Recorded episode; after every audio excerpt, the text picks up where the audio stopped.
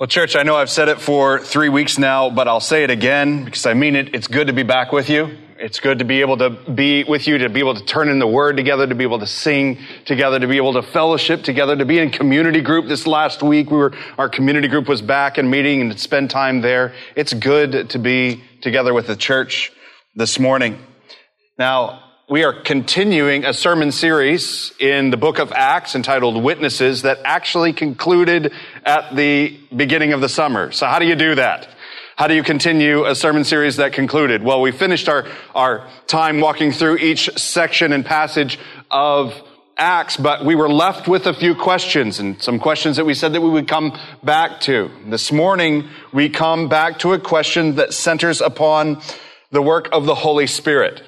And so this morning, there are two passages that I call to mind and remember and that really guide and formulate a question for me. This morning, I remember Jesus' words in John 3 5. In John 3 5, Jesus says, Truly, truly, I say to you, unless one is born of water and the Spirit, he cannot enter the kingdom of God. Friends, that means for me that there is something that we must understand. There's something that we must know. There's something that we must experience. There is a reality to being born of water and the Spirit that is necessary in order to enter the kingdom of God. John the Baptist, he also says, I baptize you with water for repentance. But he who is coming after me is mightier than I, whose sandals I am un- not worthy to carry. He will baptize you with the Holy Spirit and fire. I'm thinking, what does this mean? That between Jesus and, and John the Baptist, it seems right that we would expect that there is a work of God's grace that we are to look for and, and that's necessary for the hope of salvation to be brought into that great kingdom of God where He is King and we are more than His subjects. Oh, we're children and heirs in that kingdom. You see, that's good news. And it seems like there is some work of the Spirit that we ought to expect that is necessary for entrance into that kingdom. And so the, in the book of Acts is where we see so much of the initial fulfillment both of Jesus' words and John the Baptist's words. So here's what we're going to do this morning. In a few moments, we're going to turn to a number of places in the scriptures. But one of the things that we know is that the Holy Spirit works among the people of God to give us understanding of His Word. So let's go to Him in prayer. Father, Son, Holy Spirit, this morning we seek you. We pray to you. We have confidence as we do so because you've told us to pray. You've taught us to pray. You've said that you would be with us as we pray. You've said that you would do a work in the midst of our prayer by your Spirit to, to make it more effective than even what our words could say. Give us understanding and recall and hope and confidence and a remembering of our salvation. Lord, we pray that all of these things would take place as we turn to your word. I pray that your, your word would remain our authority this morning. And where we have questions, it would simply drive us further and further in dependence upon you and the grace that you have given. Thank you, Lord. We trust you for these things. We pray that you would work in our midst this morning and, and particularly in the midst of this preacher. Thank you, Lord. We pray this in your name. Amen. This morning, I want to begin by looking at the unique work of the Spirit among the peoples in Acts. I mentioned a couple weeks ago that uh, my kids seem to have a problem with my use of the word peoples, plural. They say, isn't the word people plural already? And I say, yes, it is. But when you have a bunch of people and another bunch of people, what do you have? You have peoples. All right. You have people groups. You have these peoples and, and cultures and languages and that are formed that we see in the book of Acts the Spirit of God working among these variety of peoples. We're going to look at four passages this morning. I would really invite you to write them down. They're going to be on the screen behind me, the, the, not the whole text, so you're going to have to turn to it. I hope that you will with me but make note of what the texts are so you can go back to them later. I believe that the scripture is sufficient for the people of God for training together. And that we would even here look back as we're studying together. We're going to begin in Acts chapter 2, verses 1 through 4. Some of you are like, I knew, I know that's where he was going. Kind of have to start here. Acts chapter 2, verses 1 through 4. We see a people in Jerusalem, and here's what takes place. When the day of Pentecost arrived, they were all together in one place, and suddenly there came from heaven a sound like the mighty rushing wind, and it filled the entire house where they were sitting. And divided tongues as a fire appeared on them, to them, and rested on each one of them. And they were all filled with the Holy Spirit and began to speak in other tongues as the Spirit gave them utterance. That's the work of the Spirit. Very evident and obvious and very public there in Acts chapter 2. Then we're going to go to our next little passage just a few chapters later in Acts chapter 8. Acts chapter 8 verses 14 through 17. Now, when the apostles at Jerusalem heard that Samaria had received the word of God, you see, we're not in Jerusalem anymore. We're in Samaria. They sent to them Peter and John, who came down and prayed for them that they might receive the Holy Spirit. For he had not yet fallen on any of them, but they had only been baptized in the name of the Lord Jesus. Then they laid their hands on them and they received the Holy Spirit. Here we have again this, this great, very public, amazing, miraculous filling of the Holy Spirit. And then just a few chapters later, Acts chapter 10. Acts chapter 10, verses 44 through 48. While Peter was still saying these things, and here he's saying these things, that is the, the word of the gospel to Gentiles. We're not in Jerusalem. We're not in Samaria. We're in Gentile country now. And while Peter was saying these things, the Holy Spirit fell on all who heard the word. And the believers from among the circumcised who had come with Peter were amazed because the gift of the Holy Spirit was poured out even on the Gentiles. For they were hearing them speaking in tongues and extolling God. Then Peter declared, can anyone withhold water for baptizing these people who have received the Holy Spirit just as we have? And he commanded them to be baptized in the name of Jesus Christ. And then just a few more chapters later in Acts chapter 19. Acts chapter 19 verses 4 through 7. Here we have a, a very different sort of group of people. And Paul said, John baptized with the baptism of repentance, telling the people to believe in the one who is to come after him, that is Jesus. On hearing this, they, that is this group of people who are disciples of John the Baptist, they were baptized in the name of the Lord Jesus. And when Paul laid his hands on them, the Holy Spirit came on them and they began speaking in tongues and prophesying. In each of these accounts, we have a record of a truly extraordinary moment in redemption history. At each of these moments, something entirely unexpected takes place. Unexpected right there for the people who were proclaiming and, and believing and experiencing this great work of God in their midst. I want to go back and just remember each one of them. Maybe even consider some of the context. Back in Acts chapter 2, you recall. Acts chapter 2. Following the death, resurrection, and ascension of Jesus, the Spirit moves among, there were 120 disciples. They were in an upper room. They were waiting in patient, prayerful, and scripture searching anticipation for what would come next. And that Holy Spirit met them in that place of anticipation to send them into the streets to bear witness to the gospel among the Jews that had gathered in Jerusalem on that day of Pentecost from every corner of the world. All of the nations had gathered, the scriptures say. Jews had gathered and worshiped like this for centuries. They gathered there for Pentecost and to celebrate at the temple. That's not new. That's not particularly extraordinary. It's beautiful, but it's not un- unexpected. But never before had the gathered been interrupted in this way by news of a resurrected and redeeming Messiah. It is an extraordinary thing that the Holy Spirit broke into the upper room, sent them out of the upper room with word of the gospel. And if you look at Acts chapter 2, what reigns there is the proclamation of the gospel and the salvation of the lost, not by tongues of fire, but by what those tongues enabled the people to say. That is the gospel. And the call was that they would repent and believe that gospel. Many were added to their number that day.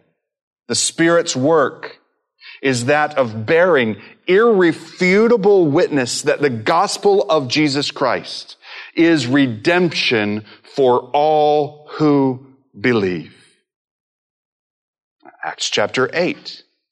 In Acts chapter 8, Philip has gone to Samaria and proclaimed the gospel of Jesus Christ among the Samaritan people.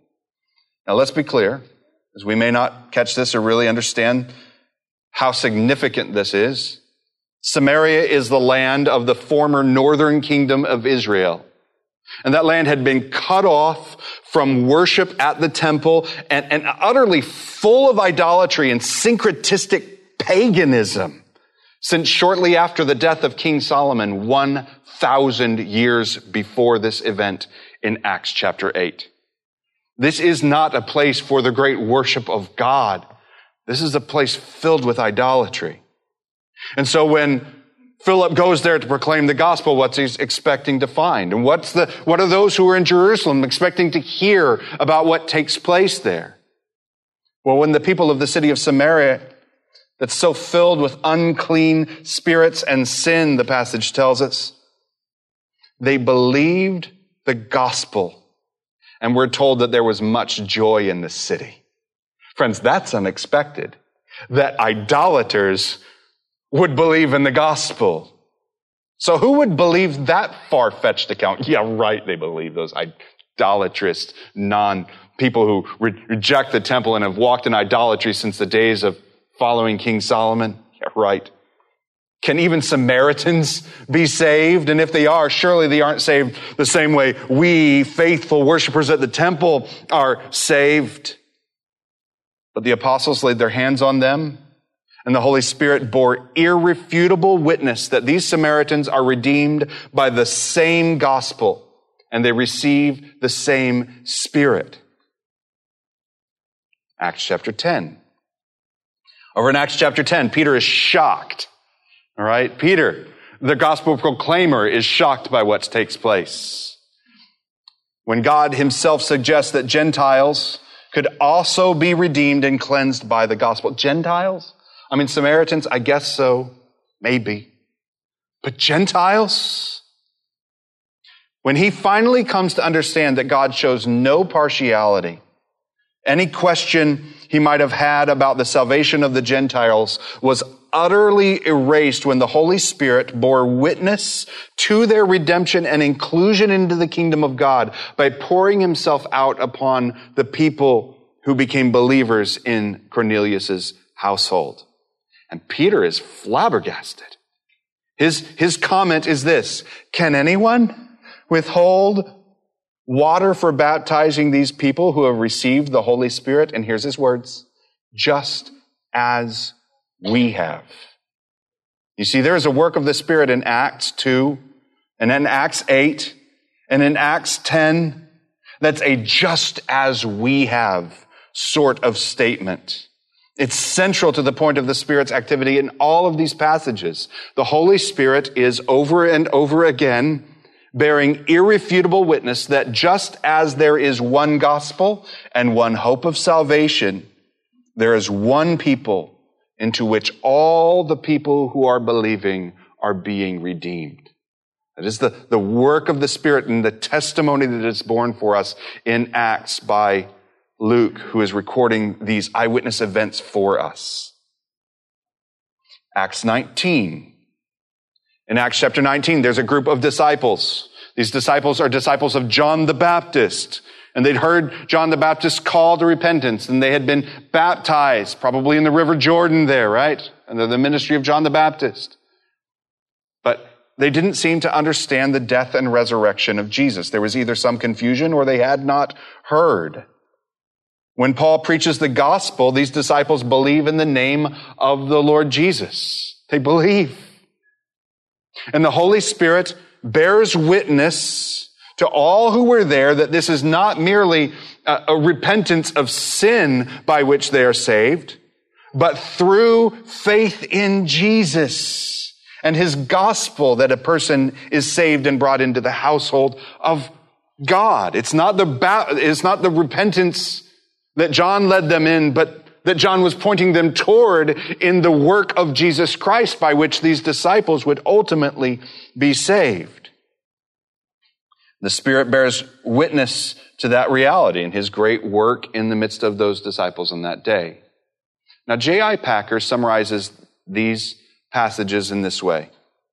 J.I. Packer says, Luke seems to have understood his four cases of what John J.I. Packer calls Pentecostal manifestations. That is, this works of the Spirit that seem to emulate what took place in Acts chapter 2 on the day of Pentecost.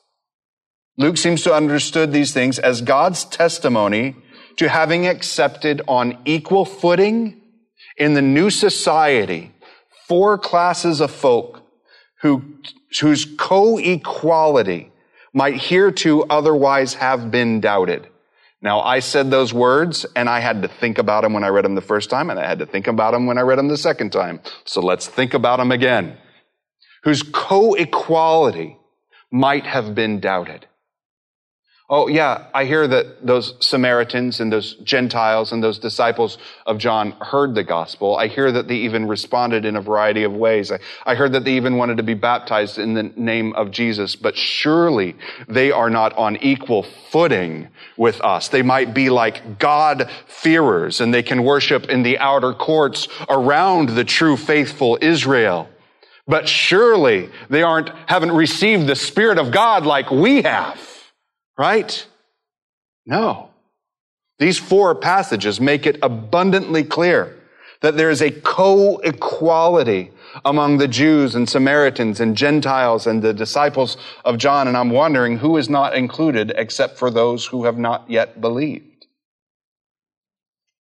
Don't let our modern context of multiculturalism cause you to miss just how amazing and unprecedented that statement is a co-equality in one kingdom of all the peoples of the earth who have been redeemed by the gospel of Jesus Christ.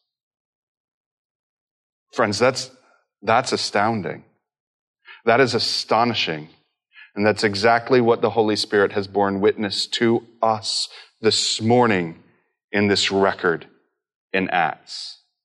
The gospel of Jesus Christ is salvation for all who believe. And the Spirit's work recorded for us in the Word tells us that this salvation brings a people who were once far off near, inside, included, heirs of the kingdom. Now, having considered those four statements in Acts, and I would con- encourage you to continue to consider them, I want to go to the Apostle Paul's expression of baptism in one spirit. There's a passage that I think unlocks for us so much of what the Spirit is doing in Acts in just one statement. It's a statement in which Paul is reflecting upon the work of the Holy Spirit in the midst of the church in Corinth. In 1 Corinthians chapter 12, verse 13, 1 Corinthians 12, 13, the apostle Paul says, For in one spirit we were all baptized into one body. Jews and Greeks, slaves or free, and all were made to drink of one spirit. You see, the emphasis here uh, two times is upon all. All seems to be the emphasis that God is making, both here as well as in the works that are recorded in by Luke in Acts all by creating a unique and explicit experience for each of these groups represented in these passages above in Acts, we see that all are brought into one body. Romans 6, 3 through 4. He says it another way. Do you not know that all of us who have been baptized into Christ were baptized into his death? Now, I want to pause there because it's right. We actually read this quite often when we do baptism here at Crosspoint Coast. But that, that baptism, friends, is when, when we, when we put that, that person in the water and they, and they confess their faith and, and they're put under the water, buried with Christ in baptism and raised to newness of life. We do not believe that in that moment that that person is united with the death of Christ in that moment as if they were not previously. We don't believe that water actually does anything. But we do believe that that water is a symbol of something far more powerful, far more real. It is a sign and a seal of the work of the Holy Spirit that has already taken place in the life of that believer to do what's said in this passage that you have been baptized into Christ Jesus and baptized into his death. You see, no amount of water can baptize somebody into the death of Jesus, cannot make them united with whatever it is that Jesus was doing in his cross, in his atoning work, in the forgiveness of sins. No amount of water can make that happen, but the Spirit can. He can exercise a judgment on our sin, which is what baptism in, in fire so often in the Old Testament and the New is in reference to. The Holy Spirit can exercise a judgment on our sins by uniting us with the death of Christ so that Christ dies for us so that we might live with him. Galatians 3:27 he puts it this way for as many of you as were baptized into Christ have put on Christ. Friends, that's not a statement of, of however many of you uh, had water placed on you or put you under. That's a statement of baptism into participation with the Spirit's uniting the believer with the work of Christ in his death and resurrection. This is true. The fact that the Holy Spirit made himself so evident in the lives of the Jews, the Samaritans, the Gentiles, and the disciples of Jesus tells us beyond a shadow of a doubt that there is one faith, one Lord, one baptism.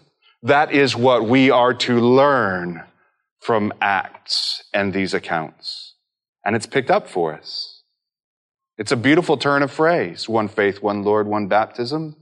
And it's a phrase that is given to us in Ephesians chapter 4, verses 4 through 6. And he, says it in so many beautiful and different ways. Ephesians 4, 4. There is one body and one spirit.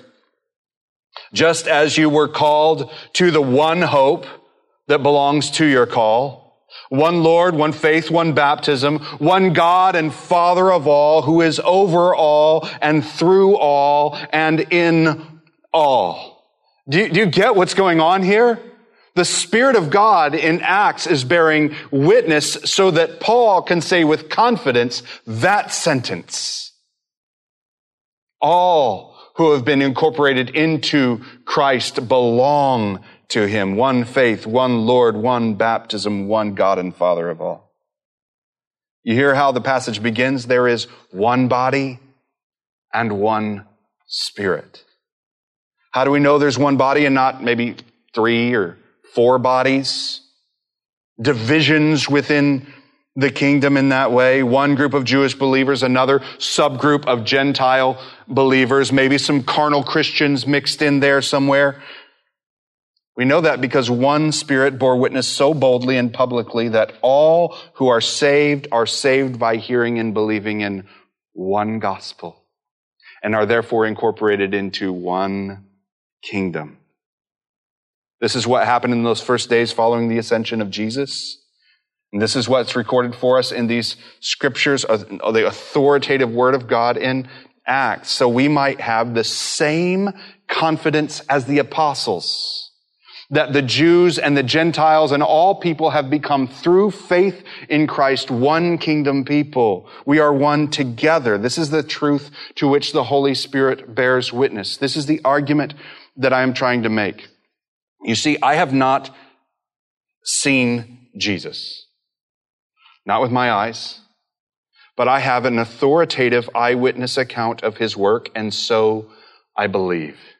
And I have confidence and I have not seen the Holy Spirit fall in tongues of fire and break into the streets of Jerusalem or break into a household like Cornelius and work in that way when apostles lay their hands on those men and women in that household. I haven't seen that.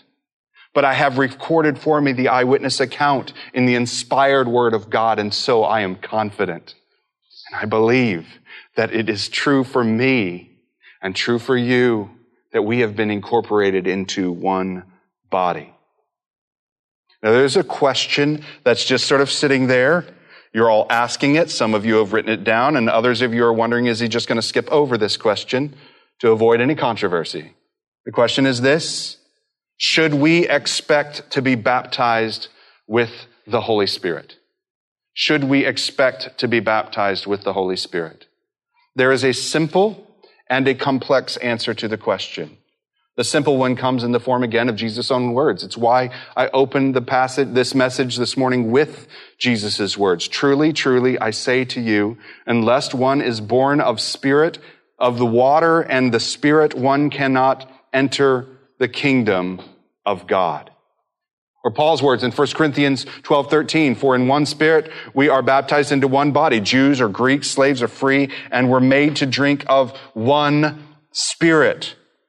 Friends, all who are saved are and must be baptized into the death and resurrection of Jesus by the work of the Holy Spirit to apply that gospel to our lives. Yes. The answer is absolutely yes. We must be baptized with the Holy Spirit or we have no participation with Christ. No benefit from his death or resurrection. No union with him. These are fundamental, uh, fundam- fundamental doctrines of our faith. Now, in relatively recent history, the past 100 years or so, a tradition has emerged that is called Pentecostalism. This movement answers that question, must we be baptized with the Holy Spirit with a very strong and particular affirmative. And I want to allow Guy Duffield, who writes in his book Foundations of Pentecostal Theology, to speak. The baptism with the Holy Ghost is a definite experience subsequent to salvation whereby the third person of the Godhead comes upon the believer to anoint and energize him for, and this is important, for special service. This experience is designated in the New Testament as the Spirit falling upon, coming upon, or being poured out upon the yielded believer in a sudden and supernatural manner. It's very well worded. It's very clear and definite. It's also a biblically phrased explanation of what is meant by Pentecostal theology. I want to come back to this in a moment. But for now, I want you to notice that Pentecostalism not only supposes that the events of Acts are what all believers of all times are ex- to expect in their own lives and in the midst of their churches, but that baptism with the Holy Spirit is a separate and distinct experience from repentance, faith, and conversion. Now, repentance, faith, and conversion must be present, but baptism with the Holy Spirit is separate and distinct from what some call a second blessing. What is baptism with the Holy Spirit then for the Pentecostal? Well, it's kind of hard to answer because it's trying to say that all Pentecostals would say the answer to that question in the same way, and I don't want to paint that picture. But for now, let me generalize in this way that Baptism with the Holy Spirit is an anointing or energizing experience for the believer, setting him or her apart for special service. To put it another way, baptism is not primarily about believers' incorporation into Christ and his body, the church, but rather it's about the believer being set apart for ministry. Now, both of those things are beautiful, are they not? Both of those things are things that we see taking place in the scriptures. Both of those things are excellent and what the believer ought to expect, that the Spirit would incorporate us into Christ and set us apart for ministry. But is this really baptism of the Holy Spirit? The way in which baptism is consistently spoken of in the Bible. Let's remember, first of all, this is very important for us. Let us remember, first of all, that the Holy Spirit is the Spirit of Christ. There, there's not some disunity in the Trinity. The Holy Spirit is the Spirit of Christ. Listen to Romans 8 9. It is a key verse in our understanding of the nature of our God and His work in this world. Romans 8 9. You, however, are not in the flesh, but in the Spirit. Well, what in the world does that mean? Well, he says, if in fact the Spirit of God, do you hear that? The Spirit of God dwells in you. Anyone who does not have the Spirit of Christ, do you hear that? We have the Spirit, we have the Spirit of God, and we have the Spirit of Christ all being spoken of, and we are told that we must belong to Him. The Holy Spirit is the Spirit of the Christ. One God, Father, Son, and Holy Spirit in three persons. Now, with that understanding, we can read Romans 6 3. Roman, I would encourage you in your notes, put these three passages, that Romans 8, 9 down, and then these two right next to it, and spend some time in these passages and in their context. Romans 6, 3 says, Do you not know that all of us who have been baptized into Christ Jesus were baptized into his death. Do you see the emphasis in this passage? I, I think at least in this one passage, the emphasis is not about being set apart for special service, but rather to be baptized into his death. A union with Christ in his death and resurrection is what is in view. Galatians 3:27. For as many of you as were baptized into Christ have put on Christ. See it's what's in view? What's the primary purpose of baptism into Christ, at least in these two passages? It's to be called, is it, is it to be called into special service or is it to truly share in the death and resurrection of Jesus, to be incorporated into Christ and made beneficiaries of his redemption? Is baptism primarily about calling into special service or union with Christ? When I consider the emphasis in Pentecostal theology upon a second experience of Holy Spirit and baptism that's quite set apart from one's initial faith in Christ and forgiveness of sin, I, I find that explanation to be lacking, even if you consider the Spirit baptism that we find in Acts. Stay with me for a moment. While it's true, all right, Acts chapter 2, in Acts chapter 2, the primary purpose of the Spirit's work there is to spur 120 disciples who are faithfully waiting upon the Lord, yielded to His Spirit. Great use of that word in Acts chapter 2. The Holy Spirit takes those 120 people and sends them in faithful supernatural witness to the gospel in the streets of Jerusalem.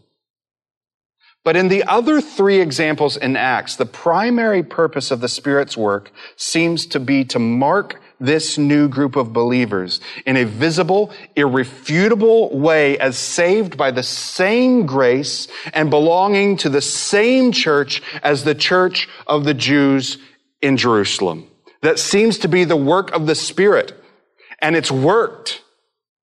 And it worked.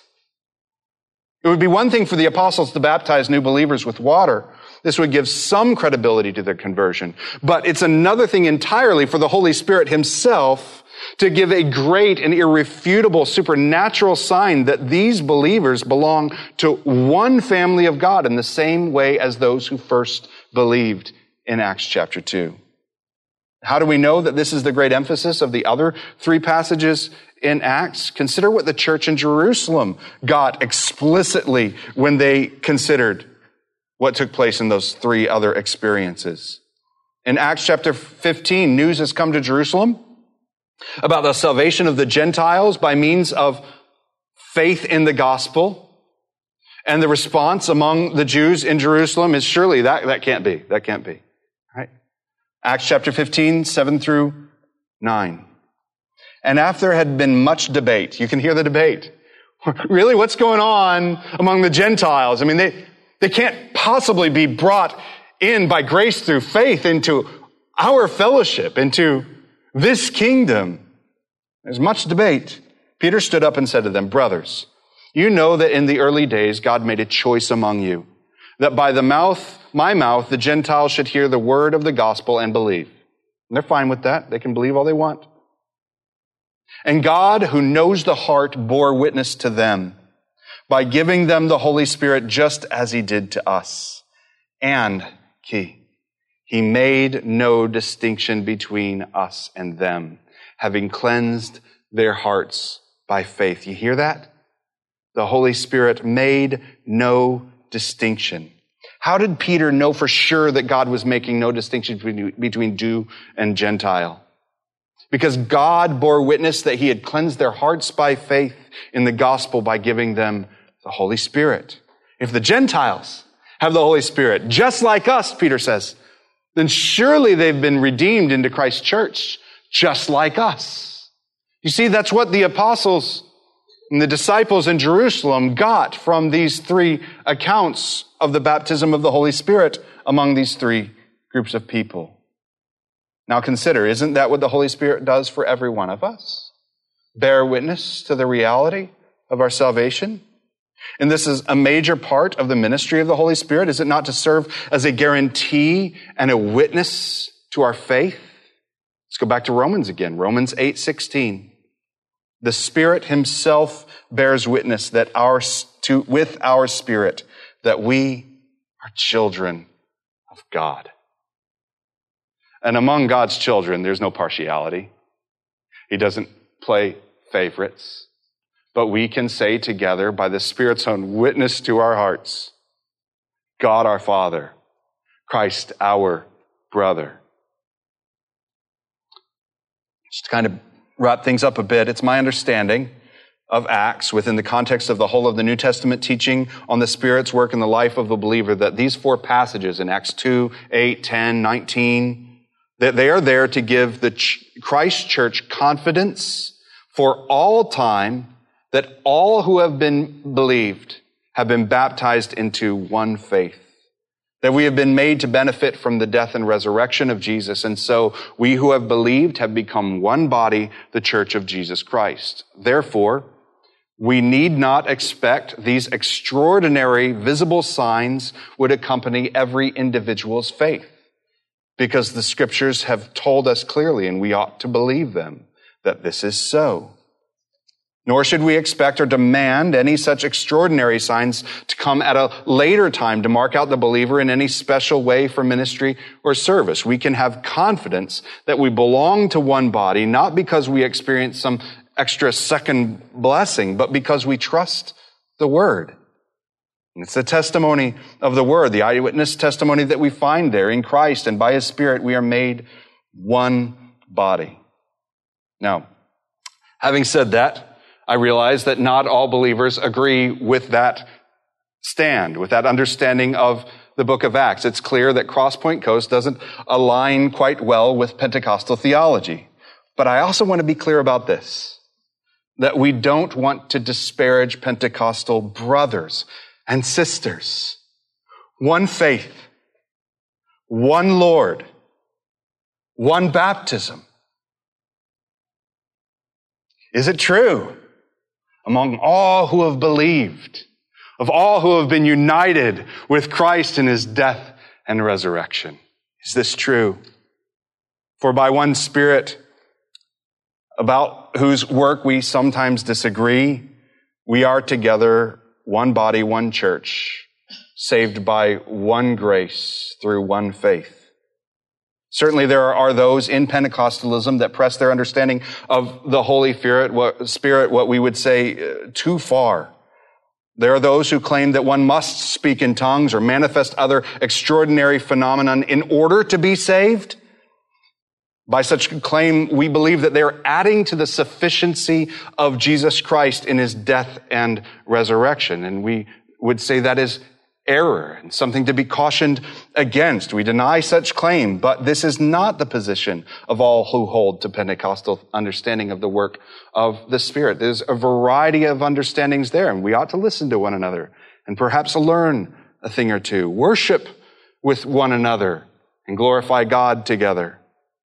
I want to suggest that we ought to strive for elements of shared understanding with Pentecostal brothers and sisters. In fact, I would suggest that much of that Pentecostalism calls baptism with the Holy Spirit is actually a mixing together of baptism with the Spirit and what we would call being filled with the Spirit. At times, in the scriptures, what is called being filled with the Spirit is clearly to be united with Christ in his death and resurrection.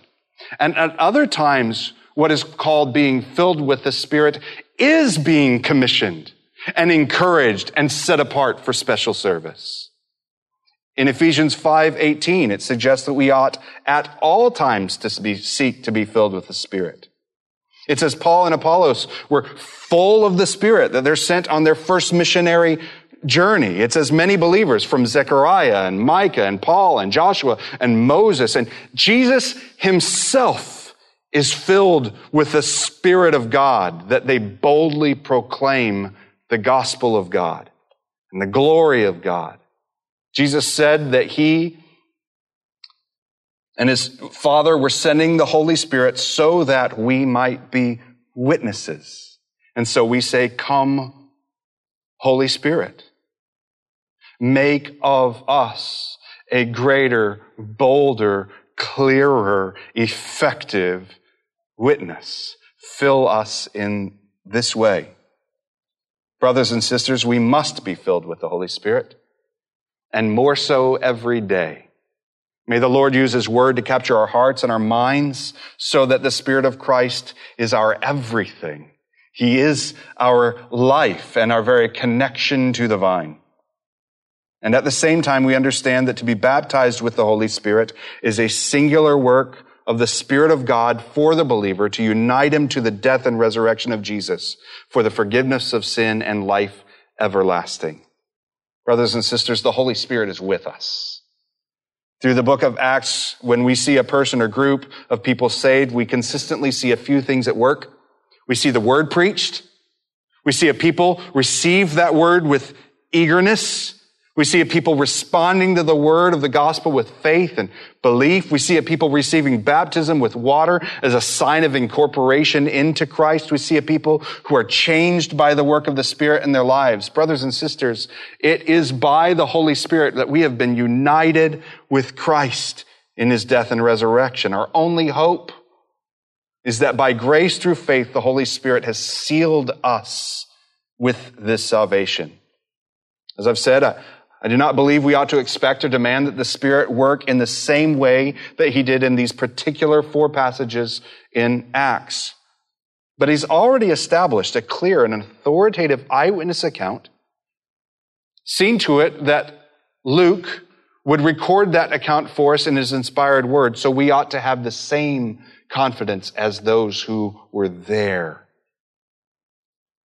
But that does not mean that the Holy Spirit does not give the believer evidence of his presence and work in our lives. Today, this morning, in the lives of the redeemed, John Piper asked this question. And I ask you today as we close Do you believe in Jesus Christ? Did you receive the Spirit when you believed? You should be able to answer this question and if you are saved, see the evidence that it is so. Not just by way of theological wrangling, but evidence that it is so. Piper gives a few examples. Yes, I have seen the spirit of obedience at work in my life, subduing sin and inclining me to acts of love. I love sin. I live close to many of you. I know you love sin. It is not in my nature to deny it. But when I do, I know the Spirit of God is evidently working in the life of this man.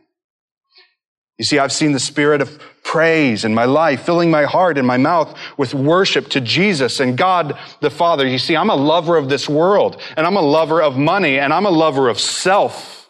And if I ever express praise and love to God our Father, that is the work of His Spirit in the life of this man. You see, I've seen the spirit of courage at work in my life, overcoming fear. Some of you have a disposition toward fear and timidity. And yet you've shared the gospel and you've opened your home. Some of you have literally opened your home to strangers. Friends, that is a testimony not just to you, that's a testimony to this pastor that the Holy Spirit is alive and active in the life of his church. I would add a few things. Yes, I've seen the Spirit bringing me deeper and deeper understanding of the gospel of grace. Yes, I've seen the Spirit granting me spiritual wisdom and insight for the benefit of my family and my community around me. Yes, I've seen the Spirit giving me a love for His Word and a desire for others to be filled with that love. To put it another way, I have been given the Holy Spirit. If we have been given the Holy Spirit when we were born again, we know that He is not given with no effect. We ought to expect the Holy Spirit to change us. And we ought to see that change evident. And we ought to know that we are being filled with that Spirit and transformed. And so I call you this morning to believe the gospel. For some, that you would repent of your sin, that you would believe that because Jesus died on the cross, you are forgiven of sin, to confess Jesus as Lord and be sure that the Holy Spirit will fill you with all grace that you and I and this church may be one together by grace through faith. I call you to that this morning. I pray that the Holy Spirit would work that in you this morning. And for others, I call you to seek the things that are of the Spirit of God. 1 Corinthians 4.12 says, So with you yourselves, since you are eager for manifestations of the Spirit, strive to excel in building up the church. Are you eager for manifestations of the Spirit? Are you eager for the Spirit to show the power of His work? Strive to excel in building up the church. Do you want to see something truly miraculous? What is truly extraordinary? What is truly unique and spiritual? Love, joy, peace, patience, kindness, goodness, faithfulness, gentleness, self-control. If we would see the fruit in our midst, then we can be assured that in one spirit we are all baptized in one body. Jews or Greeks, slaves or free, and all at Crosspoint Coast were made to drink of one spirit with the church of all times and places. Heavenly Father, we thank you for your word. We thank you for the confidence that we can have in your word. We thank you for the way that you have arranged it and for giving us a desire here to know it. Lord, I pray that you would, in that desire and in that desire to be clear and to understand, that you would guard us against arrogance and pride, but that we would be humbled before this Christ, and that your Spirit would work that beautiful fruit in us of humility and give us as a people joy. Lord, we pray that in the midst of what is often controversial, that you would cause there to be, to grow up a unity in the faith. Lord, let us be patient with one another. Even this morning, let us be patient and let us worship together. Our next moment is to remember the ground of the gospel in the body and blood of Christ. And immediately following that is an opportunity for the people of God to praise. Spirit, we ask that you would compel our praise and fill our praise so that we know there is one faith, one Lord, one baptism, one God and Father of all. Thank you, Lord. We pray this in your good name. In the name of Jesus, we pray. Amen.